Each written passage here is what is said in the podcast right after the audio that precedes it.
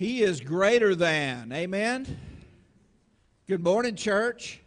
How's everybody? Good to see so many of you here today on this, I was told, the last day of winter. So, hey, there is light at the end of the tunnel, and we are charging toward it. Amen. Um, we are continuing this morning um, our Greater Than series where we're walking through the book of Colossians together. Um, Jesus being greater than is the overarching message uh, of Paul's letter to the church in Colossae, and it's his message to us here at Tapestry this morning. Uh, Paul is, as we have talked about, confronting what has come to be known as the Colossian conflict, or also the Colossian heresy. False teachers had infiltrated the church and were leading less mature believers astray, and Paul is responding to that. Uh, they were promoting additional and alternative paths to God that included Jesus, but rendered his work on the cross as insufficient. So Paul writes this letter to confront and expose these false teachings in the church. You say, Phil, man, we, we kind of talk about this a lot around here. I mean, as we walk verse by verse through the letters of the Apostle Paul, he's consistently confronting false gospels and false teaching in the church. And, and so, therefore, as we walk through the New Testament, we're consistently dealing with this. And you might say, Phil, I mean, what's the big deal today? I mean, why do we talk so much about this? Why don't we just live and let live? And, and, and if they want to believe that, just let them believe it. Just get the bumper sticker and, and, and coexist. Why do we talk so much about this? If they believe there are many paths to God, that Jesus isn't the only way, so what? Just let them believe it. Well, if indeed, as followers of Christ, Jesus is the only way, and we believe that. We believe his words in John 14, 6, when Jesus says, I am the way, the truth, and the life. No man comes to the Father except through what? Me. There's an exclusive path. Jesus himself stated it and reiterated it throughout the Gospels. If indeed he was crucified on a cross for our sins and raised again to conquer death itself, if he is our only path to peace with God, and we as the church are the ones entrusted with that truth, how can we, in good conscience, coexist with a lie? How can we stand idle? And that's what Paul is saying to the Colossian church. How can we stand idle as others step into our midst promoting different paths to God and challenging the core truth of the gospel? Challenging the supremacy and the sufficiency of Jesus. Yet so many do stand idle as an avalanche of different gospels permeate the church today. In particular, the gospel of inclusion. Anybody familiar with the gospel of inclusion? Man, it is, it's all around us today. It's in the news um, right now, right in front of us.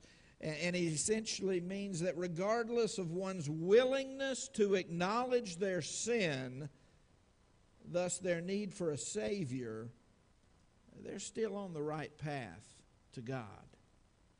The gospel of inclusion is a lie that is cloaked in love. Do you hear me? That's why it's so confusing for the church. It's a partial truth, but it's a lie that is cloaked in love. And that's why it creates so much confusion and why we're so hesitant as followers of Christ today to push back on it because we don't want to seem intolerant. We don't want to seem unloving. But think about it Jesus came here for one reason and one reason only the sins of men. Think about it. It's that simple. God sent his son to this earth for one reason and one reason only, and that is the sins of men. Nothing else separates us from God.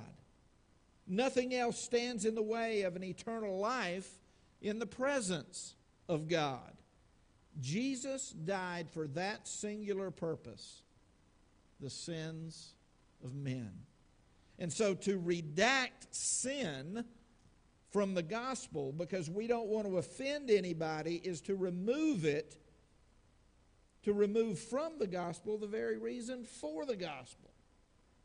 The primary prerequisite to surrendering your life to Christ is that you are offended by your sin. Did you know that? The primary prerequisite to surrendering your life to Christ, to coming to salvation, is that you are offended by your sin. The Bible calls that conviction. It's a godly sorrow that leads us to repentance, to a change of direction, from living for self to living for God. And without it, there is no salvation. So, ironically, in our great attempt not to offend, we discourage people from the one path that leads to God. Are you with me? Being offended by your sin is the prerequisite to getting in. Eliminate that, and you have a gospel of inclusion, which is no gospel at all. I'm okay. You're okay. When the truth is, none of us are okay. And that's the only reason Jesus came. Paul says in Colossians chapter 2, beginning in verse 8, and we'll pick up there this morning. If you've got your Bibles with you, just turn with me to Colossians 2, chapter 8. If you're listening on the live stream, there's a Bible right there on the platform that you can go to this passage. Paul says, See to it that no one takes you captive through hollow and deceptive philosophy which depends on human tradition, the sympathies of man, and the basic principles of this world rather than on Christ. What's Paul saying? He's saying, man, we need to be in tune with what's going on in the culture around us, but we don't need to play along with it. Anything that diminishes the authority the sufficiency or the supremacy of Jesus rises not from the heart of God, but from the heads of men. That's what Paul is saying here. Let me ask you something this morning. Do you feel that tension today? The tension of the gospel of inclusion?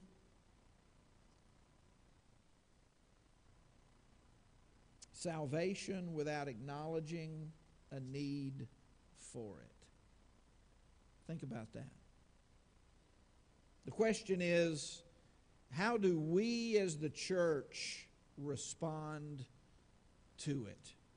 Because it's all around us right now. And that's exactly where Paul goes in his letter to the Colossian church. He turns the spotlight from Jesus. Remember, he opens this letter with this beautiful picture of the supremacy and the sufficiency of Jesus. He is the image of the invisible God. And he goes on and he says, This is the authentic Christ. This is who we worship. This is who we surrender our lives to. And then last week we talked about Paul turning the spotlight onto himself And he said, I am. Look at me. This is what an authentic servant of Jesus Christ looks like.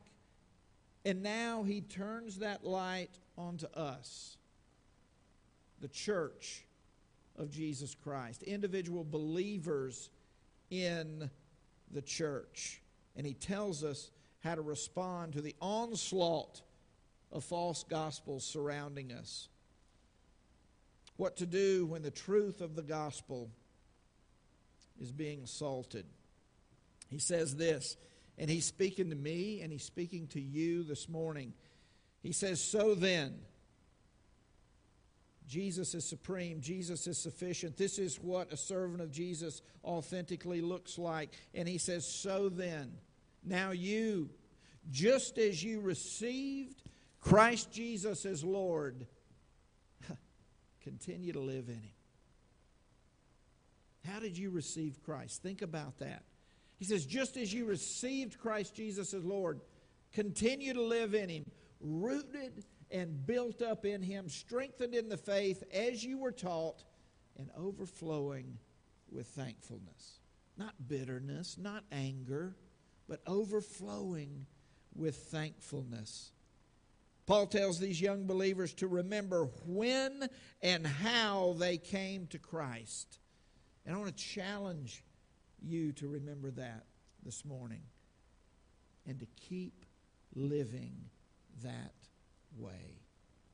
In other words, he says, if you're going to stand up against this onslaught, you have to live a surrendered. You have to live a surrendered life. He says, just as you received Christ Jesus as Lord, just as you surrendered, acknowledging your sin to the Lordship of Jesus Christ when your sin was forgiven, he says, continue to do that. Paul said, I die daily. Continue to do that. Continue to live in Him. Let me ask you something this morning. Are you living in Him? Are you living?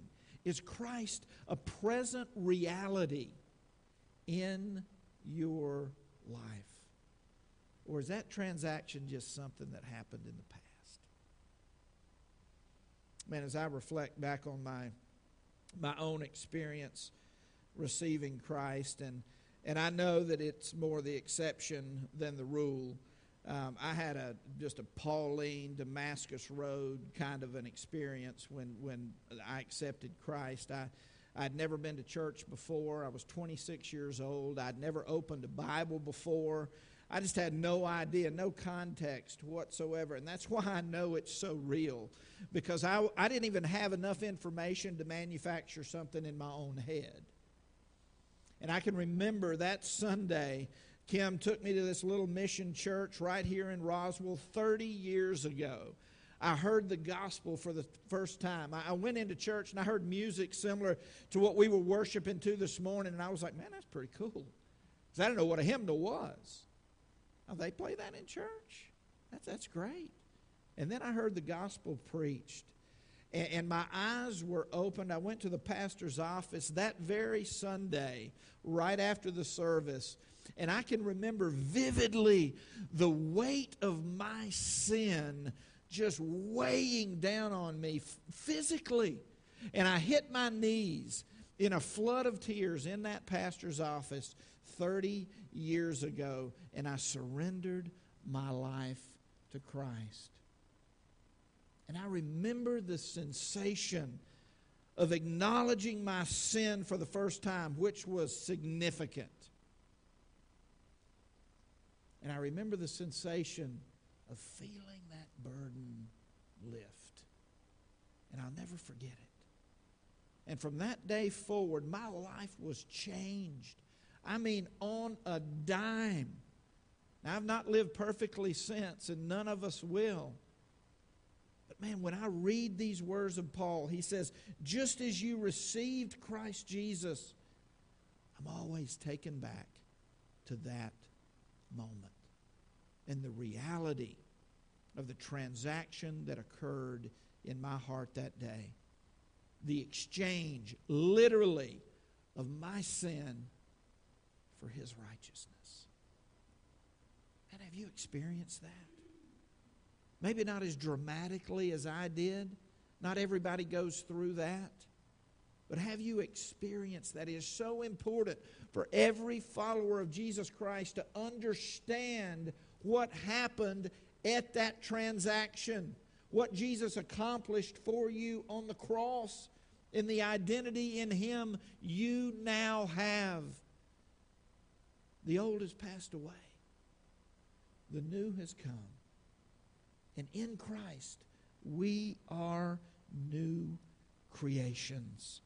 Paul goes on in verse 9 to say this. He says, For in Christ all the fullness of the deity, all the fullness of God lives in Christ in bodily form, the incarnation, God with us. And he says, And you have been given that fullness in Christ. You've been given absolutely everything you need. You don't need to reach for anything else. You don't need to look for anything else. That's when we become vulnerable. That's when the, the those in the church become vulnerable. When, when, when to them Christ is not enough, so they're constantly looking for something else. He says, You've been given fullness in Christ, who is the head, listen, over every power, everything, and authority. Man, if you're like me, there are areas of your life that you need to resurrender over and over again. Areas that you may have taken back, truths that you used to believe, but you now question or no longer live. And failure to live a surrendered life keeps us in the shadows of our faith. I die daily. Continue to live in Him. When we don't do that, that voice inside our head says this when we encounter a teaching or encounter a teacher that, you know, it, it kind of puts a check in our spirit. We're like, I'm not sure that's true. But if we're not living surrendered lives, we say, man, who am I to stand up for this truth if I'm not living it out myself? So we say nothing and we do nothing as evil advances and even snuggles up next to us in the pews. It's happening in churches all over this country. Paul says, living a surrendered life to Christ gives you the clarity, the courage, and the authority to stand against that which is not true. Because it's not you. It's Him standing against it through you. Standing against that which in any way diminishes the sufficiency and the supremacy of Jesus. He says, Church, if you want to stand up, you got to go deeper and you got to get stronger. Do you hear me? You got to go deeper and you got to get stronger. You got to make your pursuit of Jesus and the truth of God's Word an absolute priority in your life. If you want to spot the counterfeit, you got to get to know the original. Jesus said in John 15, He said, I'm the vine, you're the branches. If a man remains in me, stays connected to me, and I in him, he says, you'll bear much fruit. But apart from me, you can do what? Nothing. Apart from, he is greater than. He is above all. Apart from him, we're lost. Apart from him, we can do nothing. And we got to go deeper church. We've got to go deeper. We've got to get stronger. We've got to know what we believe and we've got to know why we believe it. Paul says you've got to be rooted, rooted. Continue to go deeper, continue to get stronger so you can be built up in Him, strengthened in the faith. Get stronger. as you were taught. Let me ask you something this morning, church. Are you going deeper? Are you going deeper? Are you getting stronger? Or are you satisfied on the surface?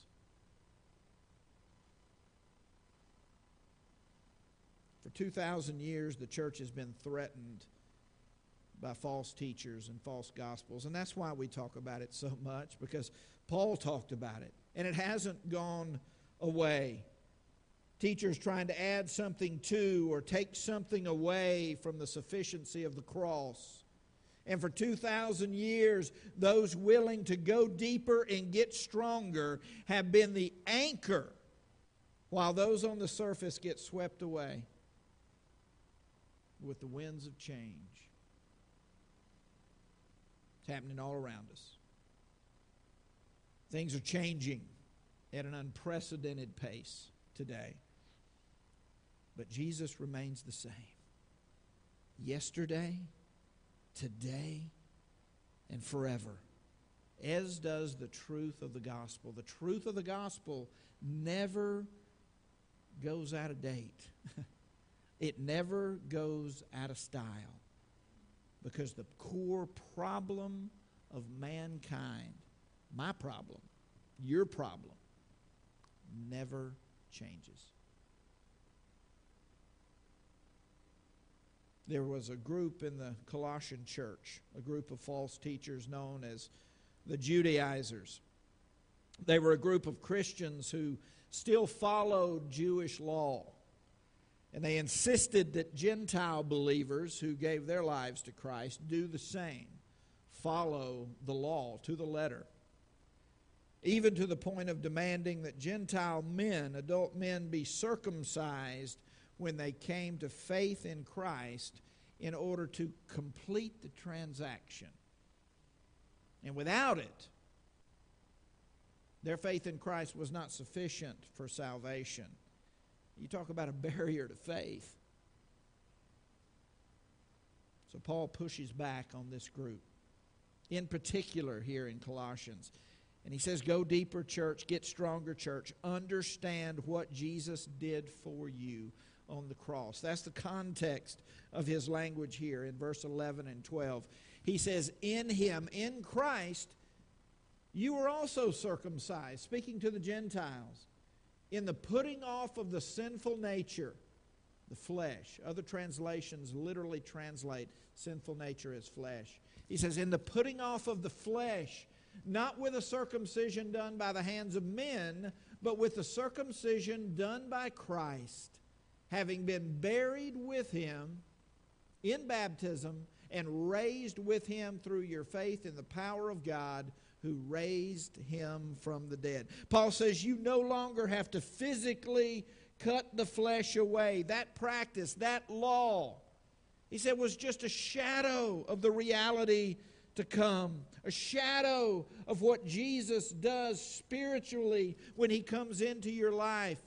Separating you from the controlling influence of the flesh, the controlling influence of sin. He gives you the power to become a new creation and to live a new life in Him. He says you can't do it on your own effort. Don't try to add to the sufficiency of what Christ has accomplished for you on the cross by doing something in your own effort and trying to earn yourself into the good graces of God or to make up for something that you've done in your past. Jesus has already taken care of that. That's what Paul is telling us here. Don't let anybody lead you down that path of self effort. You've been set free. We just sang about it. You have been set free from guilt and shame. And that's all that legalism does for you. It motivates you to be good out of guilt and shame. But Jesus has already paid the price for your guilt and shame on the cross. We just step into Him and we allow Him to live through us. Paul says, Go deeper, church. Get stronger. Know and understand who you are and what you have in Christ. And then you'll be better able to sniff these rascals out. Study the original if you want to see the counterfeit clearly. If you want to stay on the right path and help others do the same, live a surrendered life, go deeper, get stronger, and finally, Paul says, be thankful. Be thankful. Have a grateful heart. He says, So then, just as you receive Christ as Lord, continue to live in Him. Continue to live a surrendered, grace filled life, rooted and built up in Him. Go deeper, get stronger, strengthened in the faith as you were taught, and overflowing with thanksgiving. Are you a thankful person? Are you a thankful person? And I tell you, in our culture today, it is so easy to become blind to your own blessings. Anybody notice that? Especially around, we just covered up with stuff, covered up with blessing. And when you go to third world countries and when you travel the world, man, you get a picture of the fact that we're just swimming in it over here. And, because of that, so often we end up taking those blessings for granted. Some of the least thankful people in the world I've discovered have the most. Some of the most thankful people I've ever met in my life are laying on dirt floors in huts in Haiti and Guatemala. It's amazing to, to, to see the difference as far as what we take for granted and what they consider to be a blessing just a roof over their head. Thankful people are content people. Hear me. Paul talked about this in Philippians. Thankful people are content people, not complacent people, not just sitting back on their laurels, but content people. Thankful people aren't always looking for the next shiny thing. False teachers play on that. Thankfulness grounds you. That's what Paul is saying to the church. It's essential to a mature and a well developed faith to truly have a grateful heart. And one of the greatest heresies of our generation is the prosperity gospel. How many of you are familiar with the prosperity gospel? How many of you know how to spot it? It's tricky. It's based on half truths that are false truths and, and, and clothed and cloaked in deception.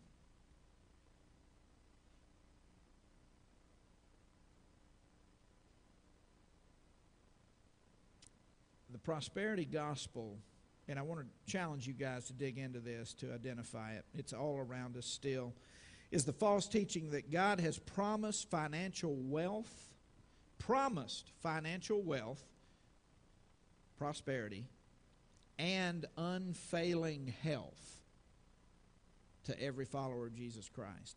I have yet to meet a follower of Christ eh, eh, in my lifetime that, that didn't ultimately die of something. It kind of shoots a hole in that whole, you know, health and wealth name it and claim it kind of thing. They're the ones that are, you know, having you send money to get prayer rags, um, little bottles of water, that kind of thing, that, that are going to cure your ailments and, and solve all your problems, and, and, and essentially playing on the poor, playing on the vulnerable, and playing on those who want to get rich quick. Typically, there's only one person getting rich in that scenario, and it's not the folks who are giving their last dime. Permeating false gospel in our culture today.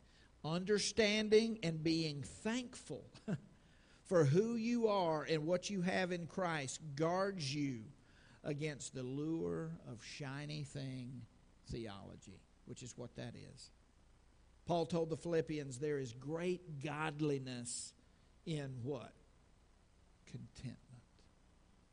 There is great godliness in contentment, in knowing you have all you need in Christ alone. You don't need to look any further. Just live a surrendered life. Go deeper, get stronger, and be thankful that, as Paul says in verse 13 of chapter 2, when you were dead in your sins, God made you alive in Christ. That is the gospel. Jesus is greater than. He is greater than any other path. He alone is the way. And if you've never surrendered your life to Christ and you're feeling the weight of your sin this morning, just as I did 30 years ago, and I want to invite you to receive Him, to receive His forgiveness, to receive what only He can bring into your life, and that is a complete freedom from the sin that has been controlling your life and a forgiveness that reconciles you into a relationship with God the Father for all eternity. The Bible says that nothing can snatch you from His hand. Your salvation is secure in Christ. You did nothing to earn it, and you'll do nothing to keep it. And if that's you this morning, let me encourage you to receive Jesus and all that comes with him. Or maybe you've been a believer for a long time, but you just need to go deeper and you need to get stronger. You need to surrender your life or a specific area of your life to Him today, afresh and anew. Let me encourage you to do that this morning as we bow our heads together.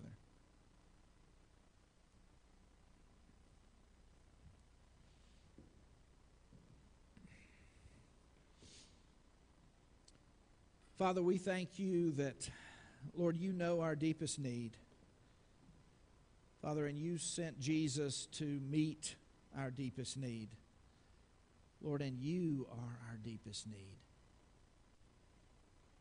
Father, I pray today as we acknowledge the Lordship of Jesus Father, those who may be present with us here or may be within the sound of my voice, Lord, who haven't surrendered their life to Christ, who is the only way, the only truth, the only life, the only path back to you, Father, I pray right now that you would begin to open their hearts to a receptiveness to your Holy Spirit, that conviction would reign even in this moment, a godly sorrow for sin Father, which is the prerequisite to salvation.